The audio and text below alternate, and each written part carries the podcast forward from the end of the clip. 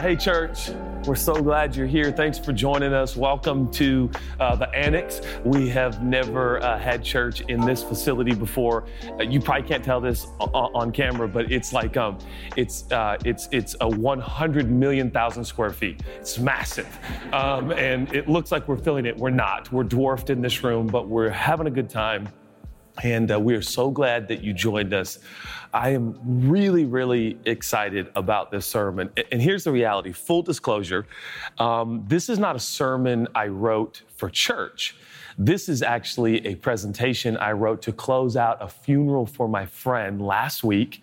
I led a memorial service for a dear friend of mine, and I led it on my birthday the day I turned 43, um, and I mean, I, I, I, wanted, I wasn't going to miss the memorial uh, for anything, and uh, was there in the suburbs of Seattle.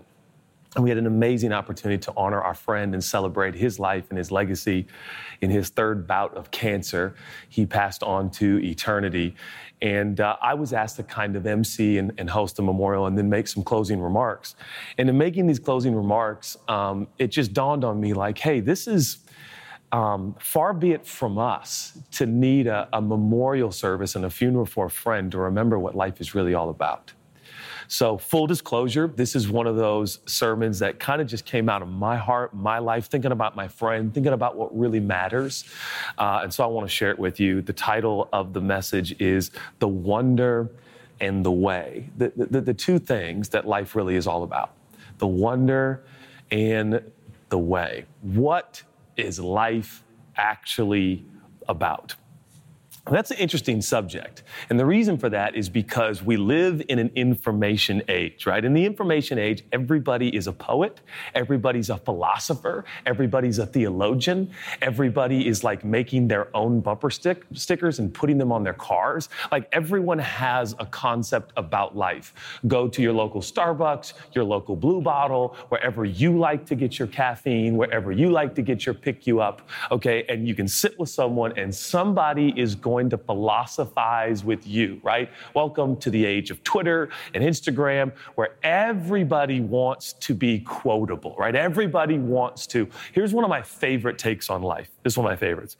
Life is about living.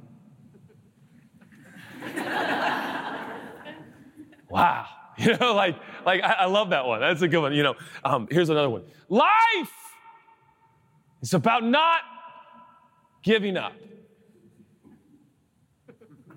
Like, but you think about it for a second, you're like, okay, so if I determine not to give up, I've done it. That's life. You know what I mean? Like, it's like I don't. It might be.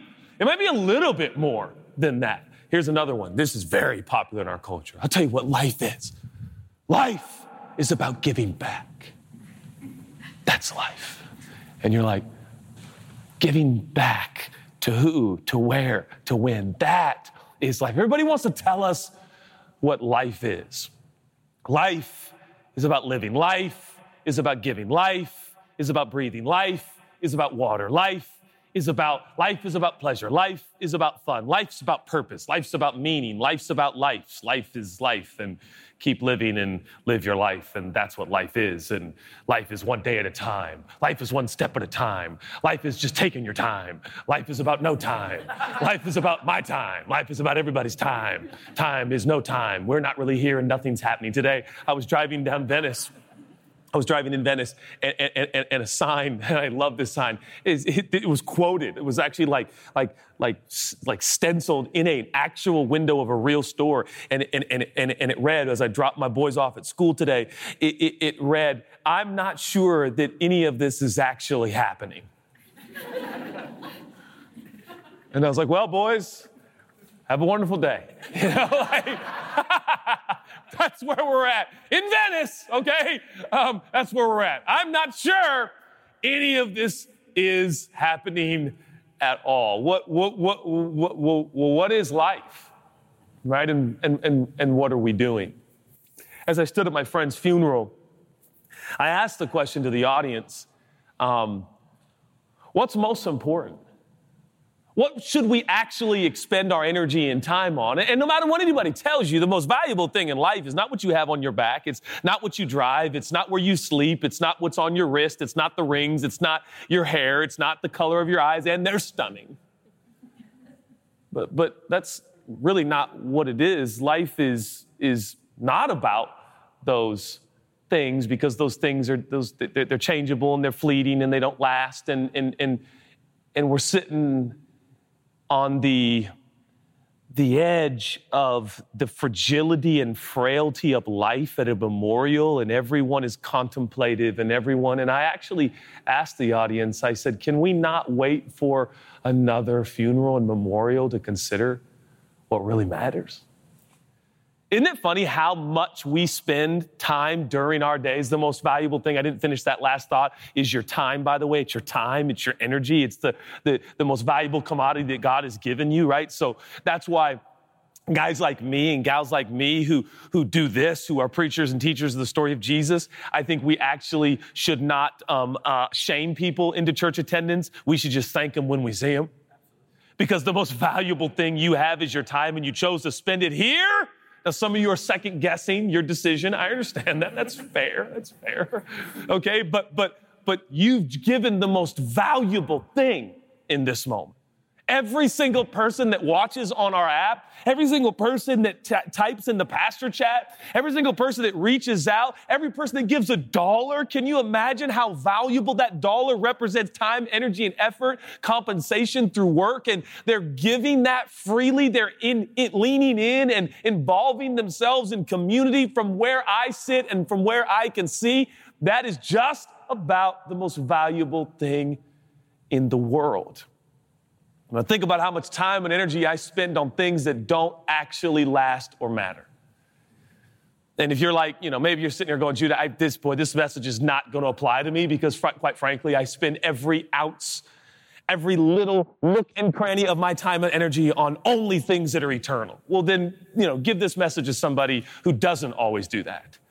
That would be me. I am, I, I have deep consternation over sports teams that I love that don't win. I question the existence of God every football season. You know, like I, I, I, I care deeply about fashion. And I could argue that fashion does matter because it adds value to people and people feel better and that's better and they're eternal and that's great. But, okay, so I can make a case for fashion very quickly, but we're not gonna go there. We're not gonna go there. But it is true, I spend a lot of time thinking about what I'm gonna wear or what's on sale at Zara. because preachers and speakers won't let me wear anything that costs a lot of money anymore. And that's fine, that's wonderful. Right? So, so what really matters though, right? Like I think about us guys, like how much time we spend on our facial hair, for goodness sake. Think about what we spend time on.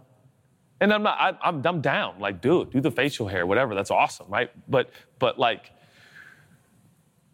it occurs to me that oftentimes the little things in life that are so precious and valuable are eclipsed by big, massive things that, or we think are big and massive.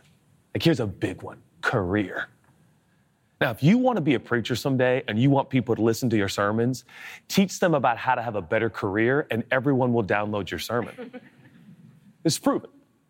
If I got up here tonight and said, I am going to teach you how to be successful in your career. Now, some of you are probably smart enough to be like, you know what, Judah, like as a preacher, I'm not sure if you're the best career coach. to be honest, man. Like, I think actually, like, there's other people who could help me with that. I'd like you to tell me the story of Jesus. Now, I would applaud that because that's certainly how I feel. My job is not to improve your career. In fact, part of my job sometimes is to ruin your career by introducing you to a person who might lead you elsewhere. He might go, You're done here. And you're like, But I had a lot of money here. And he's like, Yeah, it's not the point of life. So I'm going to move you over here. You know how many friends I have who walked away from millions of dollars to live in the middle of nowhere to love and serve a small community somewhere on this earth? All because they decided to follow Jesus. I promise you, church, church home, I am not your guy for career coaching and success steps and keys. You got the wrong guy. I'm not that guy. By the way, like, think about my career. It's not like I'm a big entrepreneur business guy. I am a teller of the story of Jesus. So I'm quite literally, my resume doesn't even qualify me to be your career coach. Okay? I worked at a golf course and a church. Those are my two jobs. That's it. And by the way, I quit. Well, I didn't quit. My mom told me to quit the golf course job because I was becoming a janitor at the church my parents started. So there's my life. I don't even remember deciding to work for the church. My mom decided for me. Okay, so like I'm not your career guy. I'm just not. Oh, and by the way, we at Churchome like to focus on things that really matter. Does your career matter? Yeah, but it doesn't matter nearly as much as other things. Like um, relationships, care, empathy, compassion your neighbor. Isn't it weird to consider that your neighbor in the economy of God matters more to him than your career? You loving your neighbor matters more to God than you loving your career. Did you know that? And that's hard for us to digest because we're like, God, I'll serve you forever if you get me this one. Okay? I nailed that job interview. Get me this job. And I want you to know that your Heavenly Father is so proud of you and He was there in that job interview and He thinks you're adorable and He thinks it's the cutest thing in the world that you want that job and He's for you and He wants to help you. But I want you to never forget the fact that He cares more how you treat your neighbor than how you treated that job interview. It just does.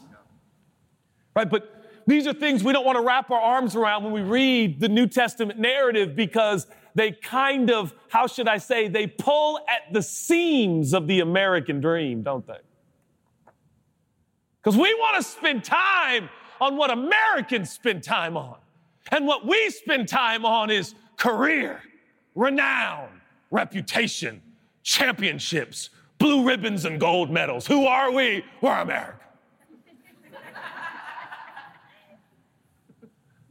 Right? I mean, I was on a Zoom call with an Olympian the other day with a, and I, I didn't know her, but I was on with a friend who was doing some coaching for some athletes and Olympians. And so I was just kind of there and they asked me to share a few things and she was talk, talking about the Olympics and, and I mean, I could hear it in her tone. And if you've ever been an Olympian and represent this country, like you go to win gold in this country.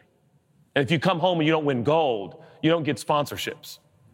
We don't sponsor silver and bronze medalists. We sponsor gold medals.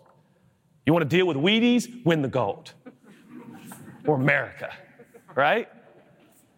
And we're foolish if we're going to sit here right now, church. We're going to practice our faith and pretend that that culture hasn't invaded our belief system. Fighting cultural wars propagated by, ooh, man, I feel feisty today. Fighting cultural wars propagated by news outlets whose number one priority is to make money, not tell the truth or heal a country. And instead of winning the culture, we're fighting cultural wars. We need to be winsome. We need to bring people together. That's who we are. We ought to be the people in the streets marching for humanity. That's who we are. That's our message. That's who, that can't be colluded by politicians and policymakers who also want to keep their position of power as long as they possibly can. That's not how the kingdom of God is oriented. And so that's not how we function. So when we gather in these sacred moments, we have gathered one with another, not to pontificate on and on of how we can continue to prop ourselves up in this culture and make ourselves more important than others. That's not the goal. The goal today is not that I can just get you more money. Now, more money is better than less, I think. Sometimes, maybe. God's never against money. He's, he speaks against the love of it.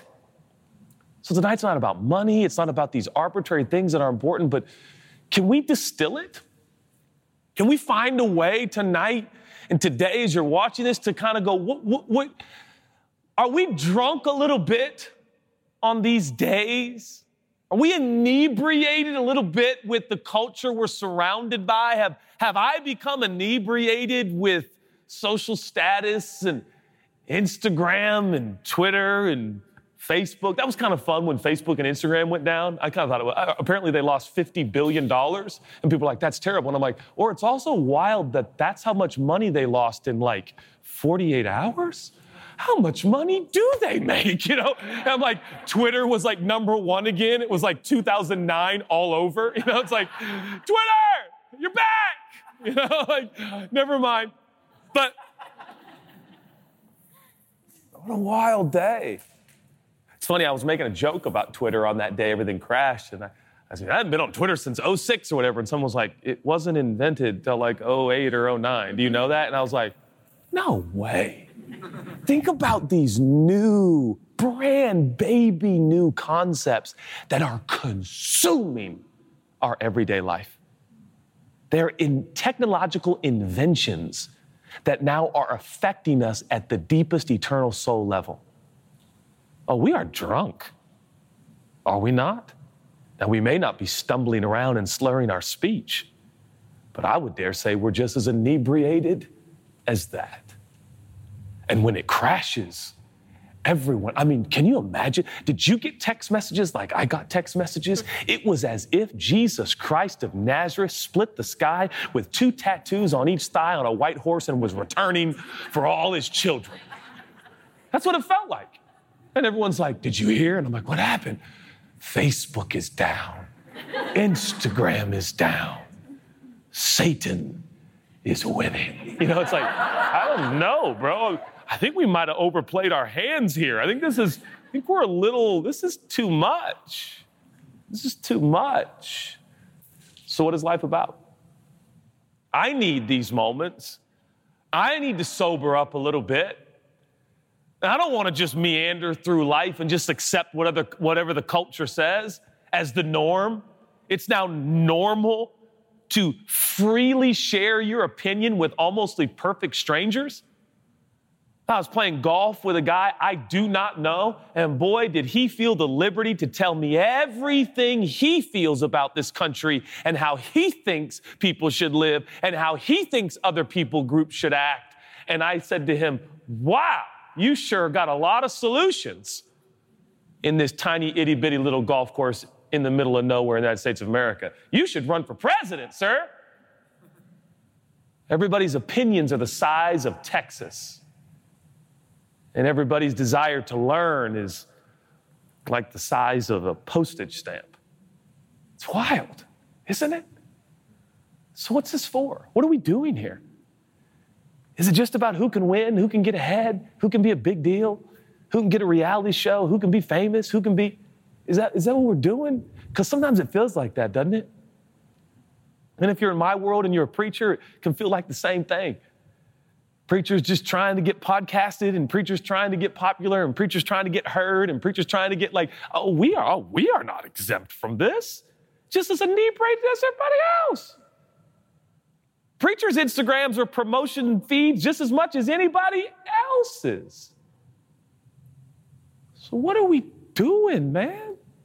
What are we doing? And do we need another friend to pass away do we need more grotesque injustice towards our black and brown brothers and sisters in the streets of the, this country to make us wake up again and ask ourselves, what are we doing? What are we doing? And where are we going? And why are we going so fast? Right? I mean, we I heard somebody say we're supposed to travel at the speed of life, but now we travel at the speed of light. Everybody wants to act like they can keep up with everything all the time. And no wonder we have the teachings of Jesus that seem so counterculture because he wants us to slow down and listen to the heartbreak of our neighbor. And we're busy trying to procure, trying to recruit, trying to gather groups of thousands who will follow us on the internet because that makes me feel better. What's funny is we espouse these concepts, but none of them are working. Isn't that funny? I, I, got friends who have millions of followers on Instagram, and it's not made their life happier. In most cases, it's done the exact opposite of what we're told. And some of you in this room and some of you watching have lived long enough to know it's true. Right? Probably one of the best theological statements ever. Thank you, Biggie. More money, more problems. More followers, more problems. More social media platforms, more problems. I'm not against applications, I'm not against platforms. I'm just saying, what are we doing? What are you doing? What are you doing? So, what's life to you? Why are you sucking oxygen on planet Earth? I mean, for real. From where you're watching right now, or from where you're sitting in this gargantuan airplane hangar near the airport of LAX. Apparently, this is owned by United Airlines, and this is where they repair their 747s. but here we are. And I want to ask you for real like, what are you excited about? What are you looking forward to right now? You ever ask that question? Has this happened to you lately? Stuff's been going so fast and so wild. Uh, last night I was at Red Robin. How weird is that? But Chelsea's on like a detox, so she wasn't gonna eat. So I was like, kids, where you wanna go? And they're like, Red Robin. We called the Dirty Bird Red Robin. Shout out to Seattle, Lake Union. If you know, you know. That's the first Red Robin. We called it the Dirty Bird. I used to go to the original Red Robin when I was 16. I don't wanna brag. My buddy literally was the Red Robin. He like dressed up in the Red Robin suit. Don't get me started. I know Red Robin. Okay, the Dirty Bird. We went to the Dirty Bird last night and I'm eating and I thought, I'm really excited about something, but I couldn't remember what it was. Has that happened to you lately? You're like, man, I'm, I'm looking forward to something. And You're like, was it the Thousand Island that's coming? Was it the campfire sauce? If you know, you know. It's the same as the Chick fil A sauce. But, anyways, campfire sauce for my extra crispy sweet potato fries because sweet potato fries do not affect my body the same way as regular fries, right? This is not an accident, like doing that. You know, I'm kidding, I'm kidding. But I couldn't remember what I was excited about, man. I couldn't even remember. I was like, I don't. Has that happened to you lately too, though? Furthermore, like you go like, I don't know what I'm excited about. It's crazy. I, I order things on Amazon to have something ex- to be excited about. I've been there hundred percent. You think I'm joking? Like, oh, I got I got a little little statue that I'm proud of, and it's kind of a collector's item. And so I was like, I'm gonna get like a glass box for it. And then I looked up the prices. I was like, I'm gonna get a plastic box for it. That's what I'm gonna do, right? And I was like, oh, I can't wait for the plastic casing for my little figurine. That's an. I'm a grown man. I'm 43, and this is what it's come to. I'm ordering figurines and plastic boxes to be happy, right? Like, come on. What are we doing? And what is life? I start thinking about that and I ponder that and I wonder, man, if we could sit my heroes here, right? I mean, I think about Dr. Martin Luther King. If Dr. King was here, he would tell us, like, well, what is life really all about? Wouldn't it be great if we had Mother Teresa sitting here? Oh man, she would now she could tell us what life is really about. We know Jesus is here, but sometimes I wish he was tangible, physical, manifest Jesus. Right? And we could ask him, what is life about? But I want to put somebody who's dead in this chair. So you're going to have to use your imagination. I want to put King Solomon in this chair and I want to read some of his final words on this planet. And here's why. Because I think Solomon would have some parallels to our modern culture, and here's why. Solomon had all of the gold, he had all of the glory, he had all of the girls, and he actually knew God, and he was really, really wise. Now, I'm not saying that Solomon was perfect. He was a piece of work and he was a nightmare sometimes. But Solomon, they argue, other than the incarnate living God, Jesus Christ, had more wisdom than anyone who's ever lived, and more exposure, and more experience and more perversion and more pleasure and more parties and more, you know, you do the math, okay? So, what we're gonna do, we're gonna sit Solomon here. We're gonna ask Solomon for the next 15 minutes or so, and I'll be done. We're gonna ask Solomon what life is really all about. There's a timer at the back of the room, and I don't know when it started because it's counting down, and it says I have five minutes left, and I can assure you I will go longer than five minutes. Can anyone tell me the amount of time that started with? Was it 30? Was it 40? Was it? It was 30. Okay, all right. Now everybody calm down. Now we're better. If it was 50, I was like, oh boy, we're done. All right, this is bad. This is bad. Josh took all my time not being willing to be generous with his company. All right, so we'll go about 15, 15 more minutes. Solomon says this Regarding anything beyond this, dear friend, I, I want you to go easy. Solomon's, he's, he's sitting right here. Okay. I want you to go easy. There's no end to the publishing of books. Constant study wears you out, so you're no good for anything else. The last and final word, the last and final word, the last and final word is this Fear God, do what he tells you. Fear God, do what he says. Fear God, do what he tells you. Solomon, are you saying that's the whole of life? Yes. Thank you, Solomon. like I turn into a ventriloquist, you know, I pull out a puppet. It's like Solomon. Kidding. Um, so Solomon says, Fear God, do what he says. I think kind of in that order. And he ends with this. And that's it.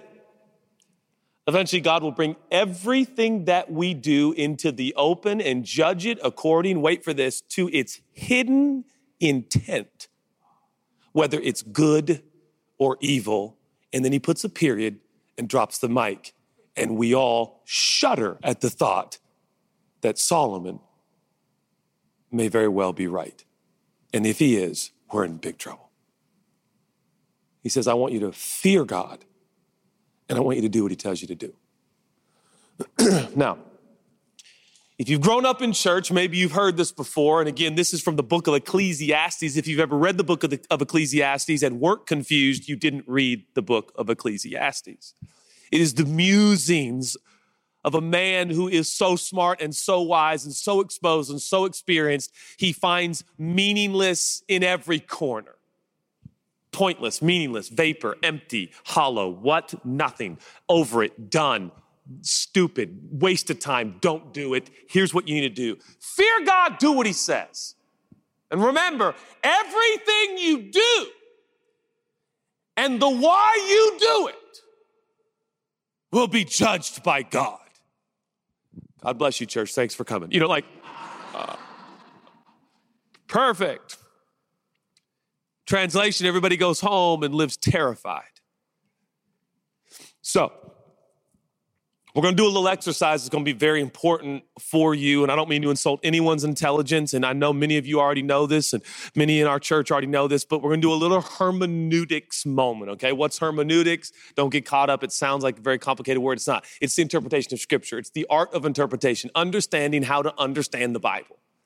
And a lot of people don't know how to do this. And so honestly, we're hurting people by just handing people Bibles and just saying, you know, God will help you. Now, He is faithful, His Holy Spirit is faithful, He is the ultimate teacher, and He does show people and reveal people things. But you actually have to learn skills to understand original language, context, interpretation is very, very important. So, for instance, people will take Ecclesiastes and they'll weaponize it and use it against people. And that's what's happening right now in our country. We have weaponized the Old Testament and we have weaponized private letters for for inside of churches amongst Christians, and we've taken it public to the world now, and we're holding the public hurting, broken world to standards that were intended for internal family dealings with a local church.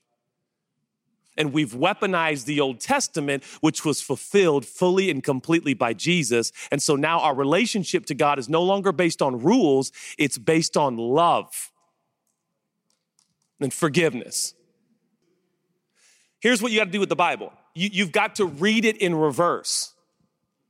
You've got to read it in reverse, right? You, you, you need to, that the Bible is best read reverse, not Genesis on, right? Because everything has to go through the cross now. Everything has to go through the cross now.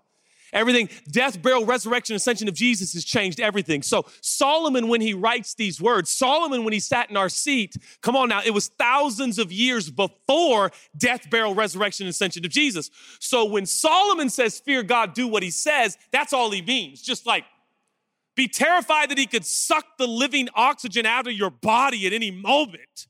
And do what he says so he doesn't do that. And remember, he'll judge even your motives, not just your actions. And everyone's like, uh. welcome to a lot of modern evangelicalism in this country. There it is. There it is. By the way, the more we gather on our Sundays in our sophisticated suits, and the more we, you know, say we believe in this party or that party in this country, we continue to prop ourselves up and pump ourselves up and make ourselves elitists. And we wonder why a broken, hurting world doesn't want to spend time with us. I don't want to spend time with us. We, it's so funny. I feel like Christians in this country have bigger opinions than we've ever had. And I would like to ask the question Does that sound like Jesus to you? Did Jesus run around puffing his chest with all his opinions? Jesus actually said to his puffed up chested disciples who wouldn't let kids come to him, He said, Stop it. Let the kids come to me. In fact, He says, Boys, if you don't become like these kids, you'll never understand who I am and what I'm doing. And a child wide eyed wonder, always willing to listen and learn. Think about kids like, wow. Kids, let me tell you something. When my kids, especially when my kids were younger, now they're 17, 15, and 12, and boy, do they have thoughts on life. Okay, but when they were younger, they're like, really, dad? Really, dad? That's amazing. That's incredible. Wow, wow, right? Just soaking it in. And where did we lose that in our life of following Jesus?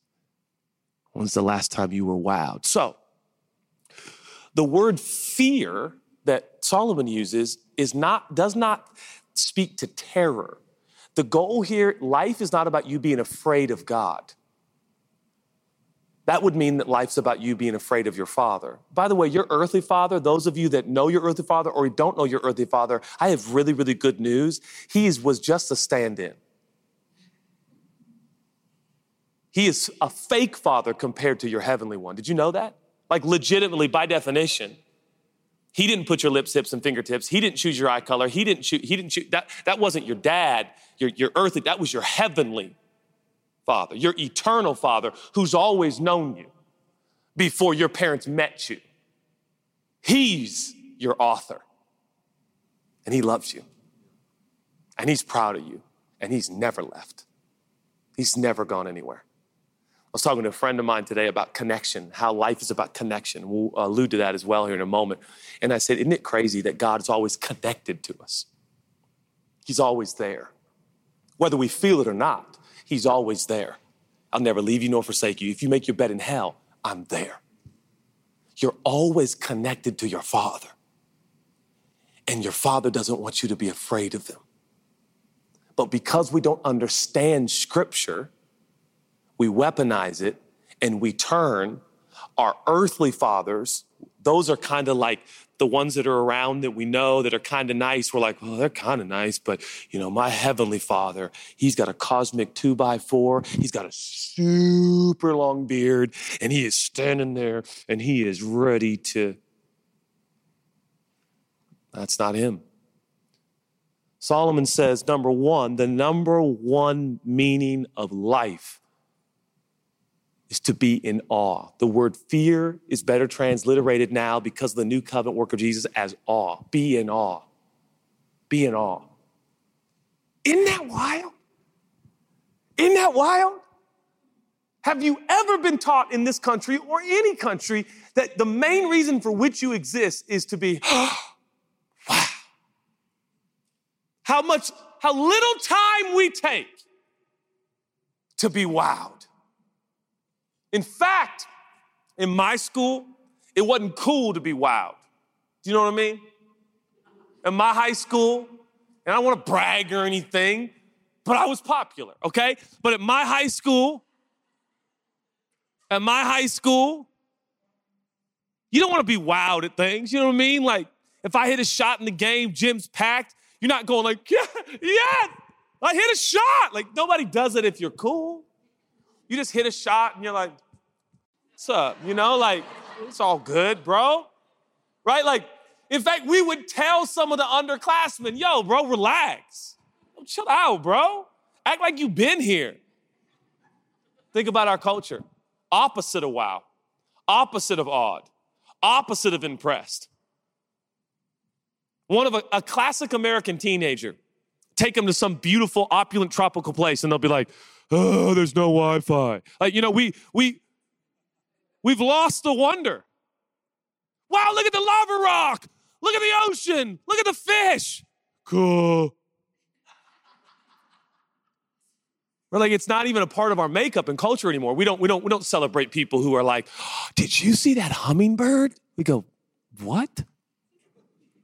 I'm gonna get a hummingbird feeder. What are you, 78?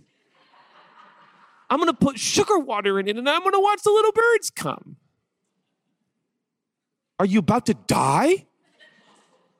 Are you going to a retirement home? You know, like that's how we, like, we don't, we don't even like, we don't, youth, career, like bravado. We don't celebrate being awed by architecture or fish in the ocean or puppies on our couch or what? So today I'm watching Netflix and I'm watching uh it's called Moving Art. Have you seen it on Netflix? I'm sure you guys have all seen it. And and it's it's just, you know, more images of the earth and then like there's music. And some of the music's just super weird.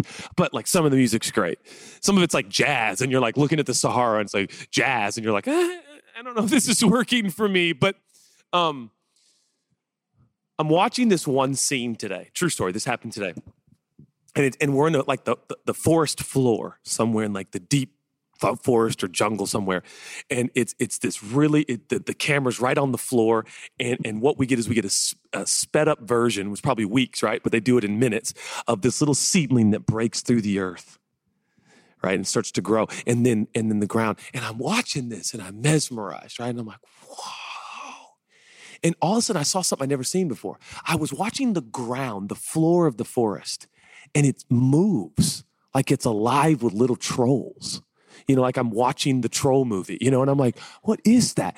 And it's like little insects moving pieces of wood and the ground is moving and the wind is blowing. It's, you know, it's sped up.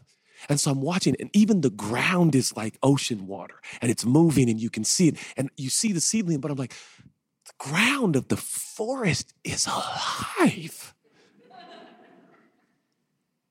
And I was wowed by that. I was wowed by probably this big of a piece of the floor of one forest in one itty bitty little space in this world. I couldn't even comprehend why that floor was doing what it was. It looked like it was an animal alive, and it was breathing. And I'm like, I mean, the seedling's cool too, but I felt like I'd seen that before, you know? But I was like, I'd never seen the floor. Kind of God are you? Even the floor of a forest is art. It's like a symphony of little pieces of moving parts and ants and insects. And I'm like, right? Do, do, do you ever have this thought like, you know, in ancient scripture and antiquity, they thought that chaos, the ocean represented chaos. Did you know that? It was like chaos. So, one of the things they would say, like, what made God God is that he controlled the ocean. You know, that's why, by the way, in your Old Testament, there's like, you know, God puts your sins in the ocean. And that was like, God is like throwing your sin out into the chaos, right? That's what was the imagery. Now we're like, we know about the ocean a little bit, you know, and so we're like, oh, it's the ocean, you know? But like back then, it was like, what? The craziest, wildest, chaotic thing was the wild waters of the seas and the oceans.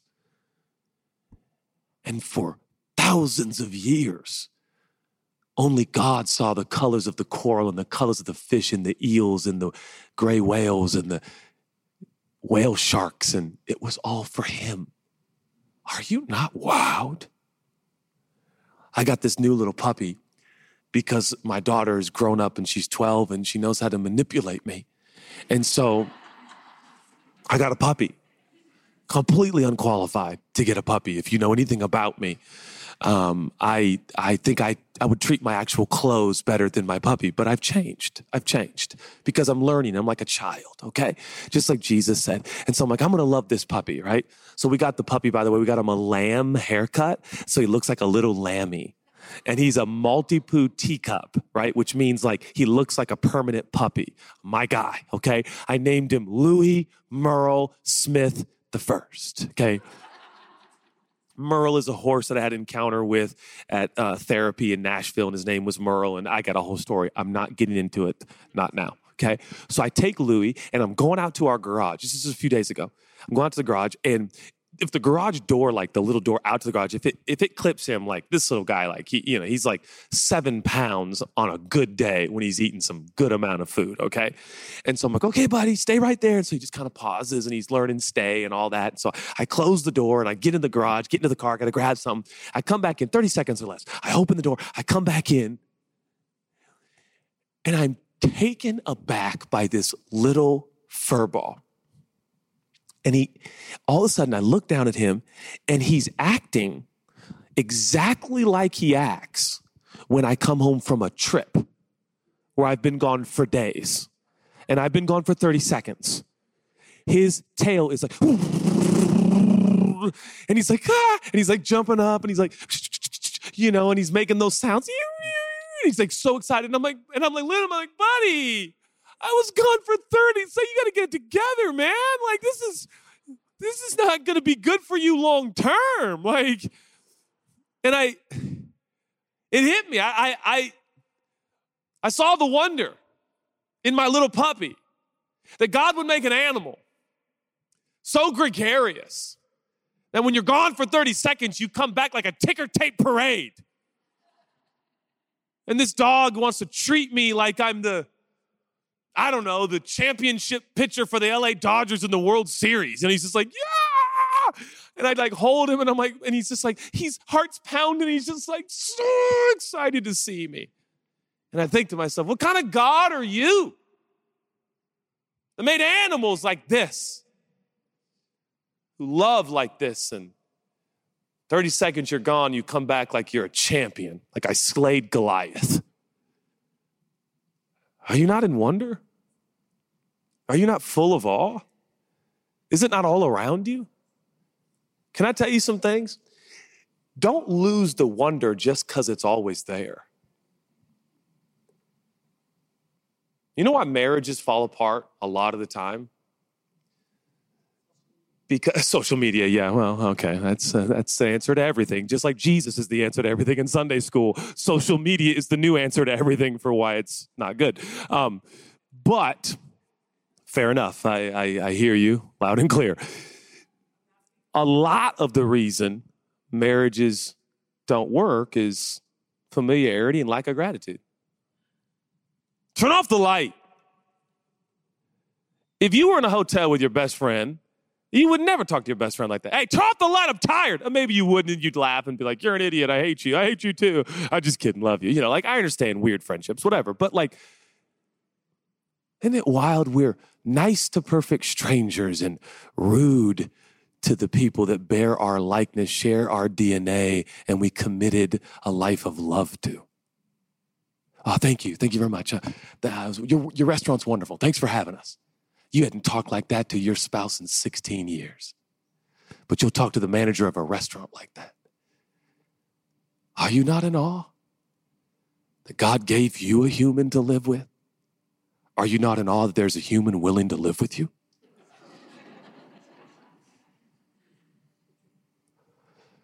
Don't let the little things be little.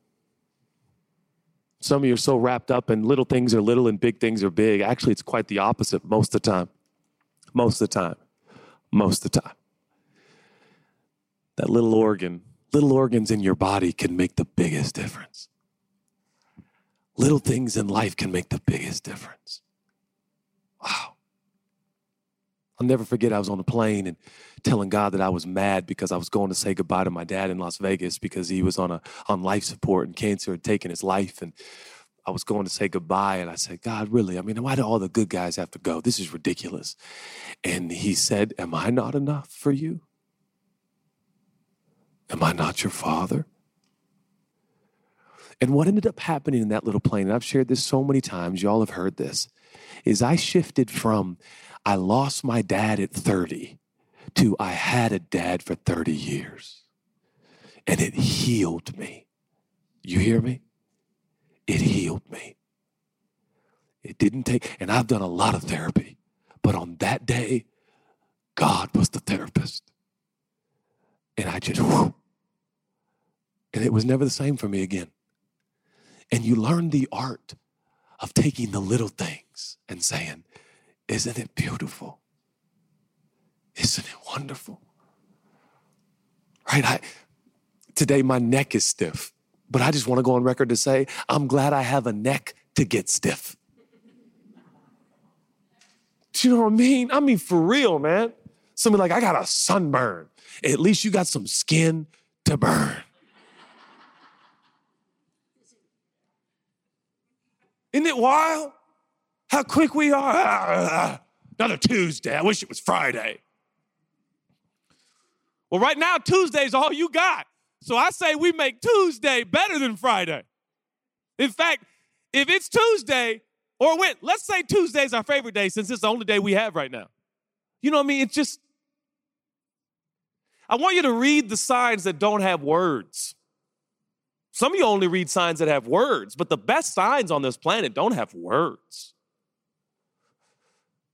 But boy, they will signal and point you in the right direction. But the Bible says creation declares the content of his character. It actually decla- creation declares his glory, but glory is the essence, it's his goodness, it's who he is. It literally means that rocks and rivers and lava and volcanoes and um, it all de- declares He's big. He's powerful. He's massive. And he's in control. Be in awe. First and most important thing life is about is worship. And that is exactly what we're talking about. Do you know what worship is in its essence? It's this. What is that? That's um that's a solar eclipse. Wow. How does it happen? Well, God set up the plan. Wow. We all think that worship's only Maverick City. Nah, man. Worship is watching a moon, watching the sunset, feeling a hand grab yours. Wow. The gift of touch. To feel to touch one. To, when you get a hug tonight from somebody, hopefully not a perfect stranger who wonders what in the world you're doing, but if you get a hug tonight, be wowed by that hug. What's more important than a hug? Not very many things. Not very many things. A long list we spend our time on, not as important as a hug. Baby dies if a baby isn't touched. Hugs can be a matter of life and death. How you like them apples? You can live without that Instagram. That's proven. We proved that for 48 hours and 50 billion dollars or whatever it was. Right? Like we know we can live. Touch. Water, oxygen. Wow, wow, wow, wow. Be in awe. And then he says, do what he says. And because of Jesus, and I'm coming to a close, I'll say it like this be in pursuit. Do you know the first name for Christians? Some of you know this. We were called people of the way. Now, it sounds like a cult in 2021, so I'm not mad at the change of title. Not totally wild about the title Christian anymore, if I could be honest. And some of you probably don't like a preacher saying that, but like, I'm kind of over it a little bit. What are you, a Christian? I follow Jesus. I'm in love with Jesus. Just to be clear, it's that's what I do. Right? Christian is a cultural connotation. Eh, I'll go with Jesus follower, but people of the way was our first name. There goes the people of the way. But I like the title because it's the second most important thing why you're here to be in his way, in the way he goes and the way he walks and the way he thinks and the way he loves and the way he lives. Are you in the way? Are you in pursuit? 22 years ago, when I started off this marriage with my wife, I got some great advice, and that was don't stop dating your wife. Don't stop wooing your wife. Don't stop pursuing your wife. Don't stop writing cards. Don't stop giving gifts. Don't stop telling her you like her earlobes, whatever. Find a, a new part on her body and tell her how much it means to you. Treat her like you're still dating her. That's called romance. When it comes to a relationship with God, are you still in pursuit? Has your relationship with God become a stagnant title that you claim that has very little implications on your daily activity? Have you become someone who says, I'm a Christian, I'm going to heaven, but then goes about their life like everybody else? Or are you in the way? Wow. This life down here is about competition, but to God, it's about connection. What are you more about? Competing or connecting? Sometimes competing can get in the way of connecting. Which one will you choose? I can compete or connect here. You know what? I'm not going to compete with my coworker. I'm not going to try to impress the boss and try to compete and make sure they know that I'm better than him and I'm better than her. I'm going to connect. Hey, I appreciate you. I see how hard you work. You're an amazing employee. And I know we're up for the same job, but I just want you to know that I believe in you and I consider it an honor to be a coworker with you. Are you in the way? Are you about results or are you about relationship? Because I tell you one thing on your deathbed, ain't nobody gonna care about your career results. I tell you, won't care. You ever have kids? They won't care how many touchdowns you score. It ain't gonna make no difference when you're 92 and they're 74. And you're like, but you remember, son, I scored six touchdowns my senior year at Dad, stop. Isn't it amazing how much time we spend on results? Isn't it amazing how discouraged we get based on results? When our wealth and our riches is all around us in the form of relationships. Are you in the way? Are you about being a completed product or are you about being a curious listener? Everybody's taking stances today, but nobody's willing to take a step today. Well, you know, what I think, what I think they should do. Perfect, man. You should write a letter to the White House, I guess.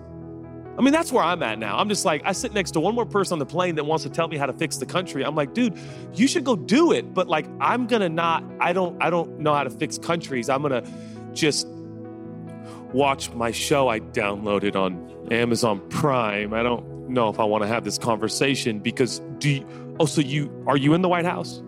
No. Okay. I don't know if we're the right people to have this conversation. I say we pray hope for the best, realize that this country is just as broken as any other country. And what if we just took a step today? Isn't it wild? Everybody wants to take a stance, but nobody wants to listen, learn, and take a step. Everybody's full of opinions, and very few people are open minded, open handed, and open hearted. Are you in the way? Are you following Jesus? Then why don't we sound like him? Oh, no. Don't, I, always tell people, I said, you go to a, a restaurant and you don't tip anybody, don't tell them you go to Churchome or even know me. I say it all the time on Sundays. I did. Seattle, you know what I'm talking about. Every Sunday, man, you find me in Seattle. I'll be like, now, church, before we dismiss, if y'all go out to brunch, lunch, whatever you want to call it, I got a hunch some of you aren't tipping big. So if you don't tip big, God forbid tip at all, don't tell them you know Jesus. And God forbid you leave a track instead of a tip. Please tell them that you're a part of a covenant Satanist. Like, don't tell them you know Jesus. Hey, if we're going to follow Jesus, Let's look like Jesus. If Jesus asked one question and listened just one time, that'd be enough for all of us to just get a little bit quieter and just listen. I want to introduce you to the man who is the answer. He is the answer. His title is answer. His title is solution. His title is author and end, beginning and end, author and finisher. He is the fullness of the Godhead in bodily form. He is the solution. He is the answer. He is everything we need in life. And yet he listens. Hey! Am I the only one that wants to shake my fellow Americans who claim to follow Jesus and say, Why are your opinions so big and your learning so small? What happened to us along the way? What happened? What's become of us? We're full of stances and opinions and results and competition. And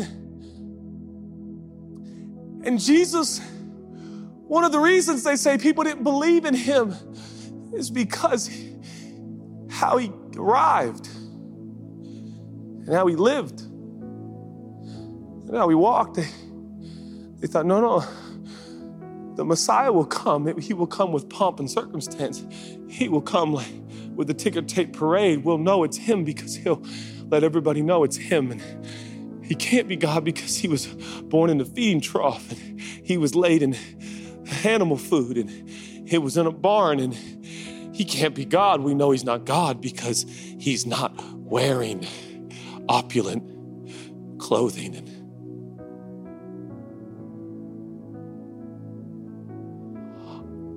are his children now trying to arrive and walk in ways that he avoided? Where's barn Christians? Where's the listening Christians?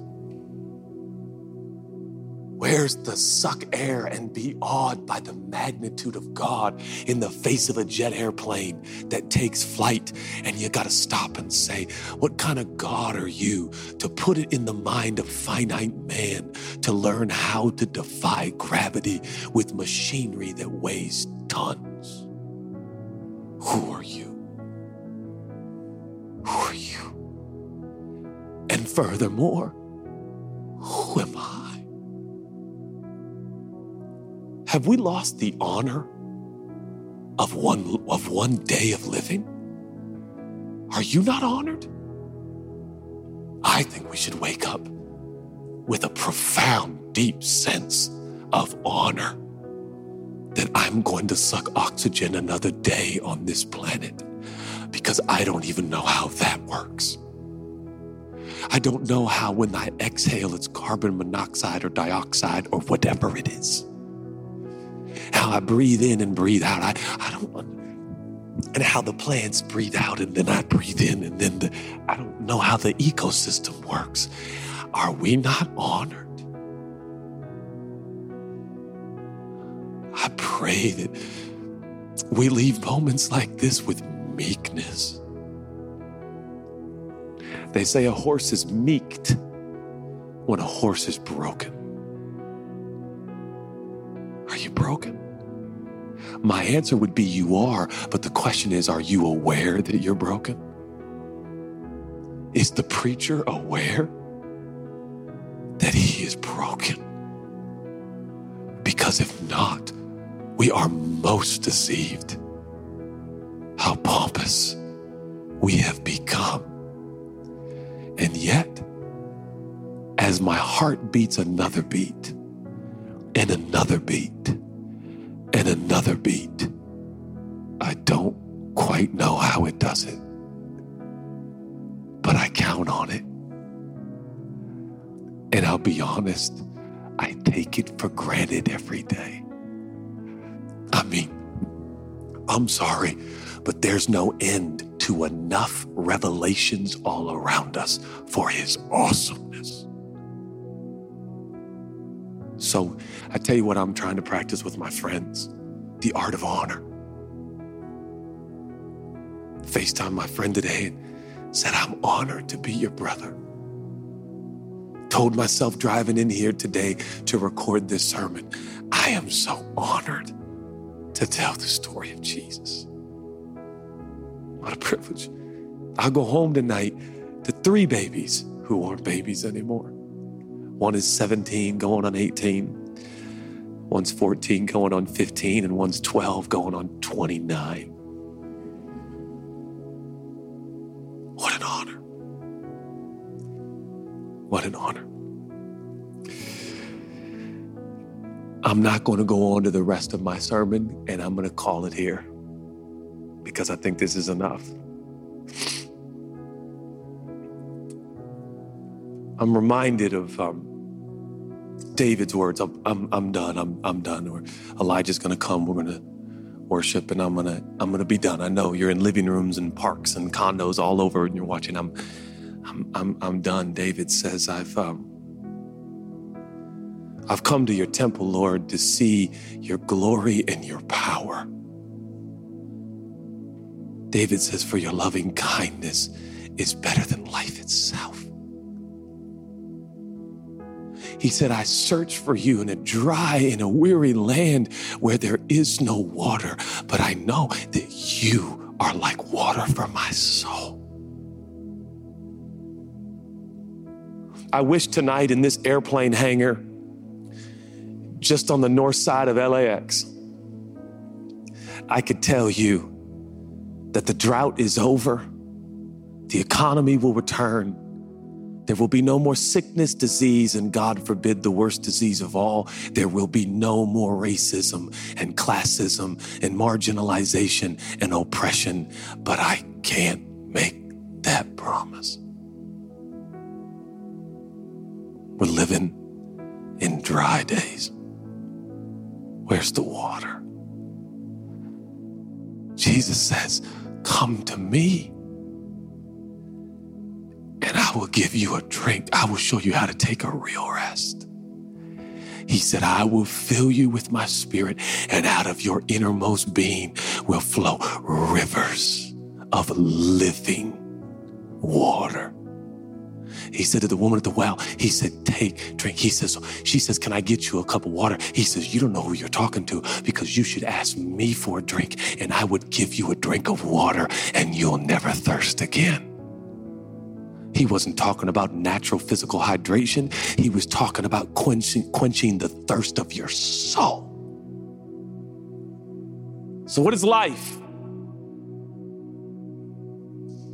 Much has been made of what life is. I agree with Solomon. Life is about the wonder, and life is about the way.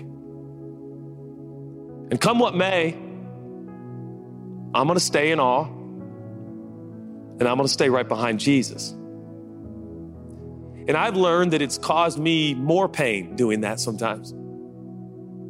Have you learned that? Have you learned that, church? The way that Jesus goes sometimes is uphill and into the wind and right into the storm.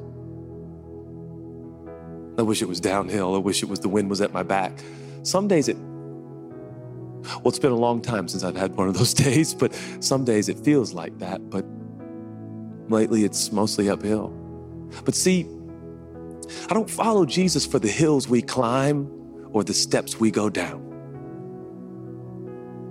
I follow Jesus for Jesus. So here's my guarantee the Messiah, the fulfiller of all of the desires of all the nations. Do you know one of his titles is the desire of all nations? the fulfillment of the longing of the human soul. Do you know that He is present in this room and He is closer to you than your next breath? And He makes a promise that He will never leave you nor forsake you. You are wealthy and you don't even know it. Don't you leave this service, whether watching on the app or in this room, feeling anything less than the wealthiest person you know. For you have the riches of all riches. It's Him. How He loves you. He loves you. He's obsessed with you. He's not mad at you. He just keeps saying, Come on. Yeah, but God, what if it's hard? You had me, I'll be there. I'll be there. My 12 year old daughter, she's like me. I still don't like to go downstairs at night by myself. Babe, you want to go with me? No. Okay, pray for me. You know, I go downstairs, I turn on lights. I'm like, I'm good. I'm fine. I'm 43. I'm fine. My baby girl, she got the right dad, man, because she'll be like, Dad, you go with me? I'm like, Yes, because my parents didn't always go with me. Let's go downstairs and get a snack together. You know, and I act all tough. Like, baby, don't worry, I got you. But the Lord knows. If someone tried to break in, I'd be like, baby, I'll see you upstairs. Run as fast as you can. You know, like, catch up with me. Power of presence. Isn't that enough? He's always there. I'm done. I, I preached an hour and I don't feel one bit sorry about it. Because I'm in love, man. And I'm over all the fake stuff. I'm in love.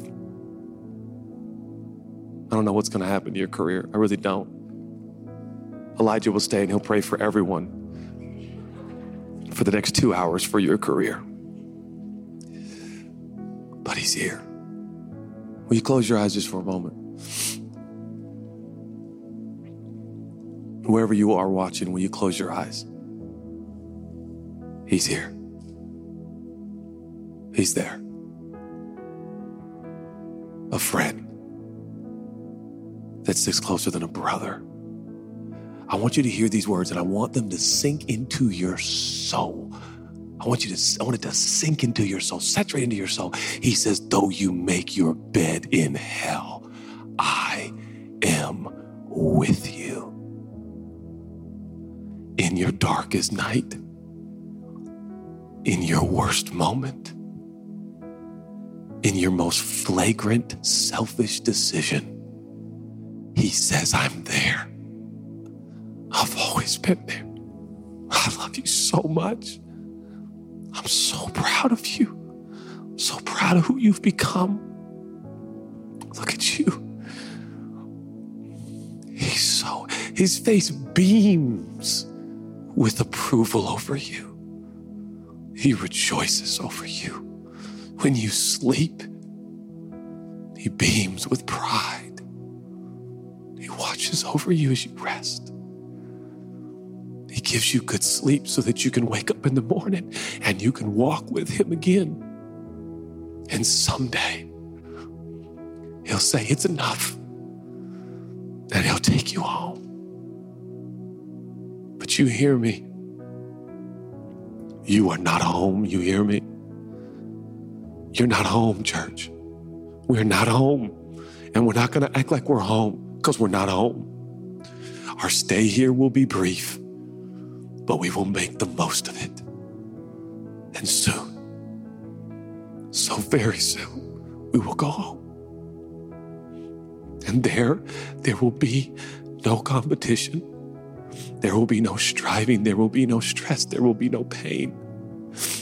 No one will judge you based on your appearance, your background, your ethnicity,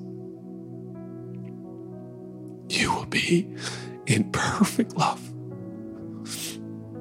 in radiant righteousness, and your body will be full of light, and you will be healthy, and you will be complete, and you will be whole. And oh, how I long for those days. But while I awake to another day on earth, I will walk in the wonder and the way.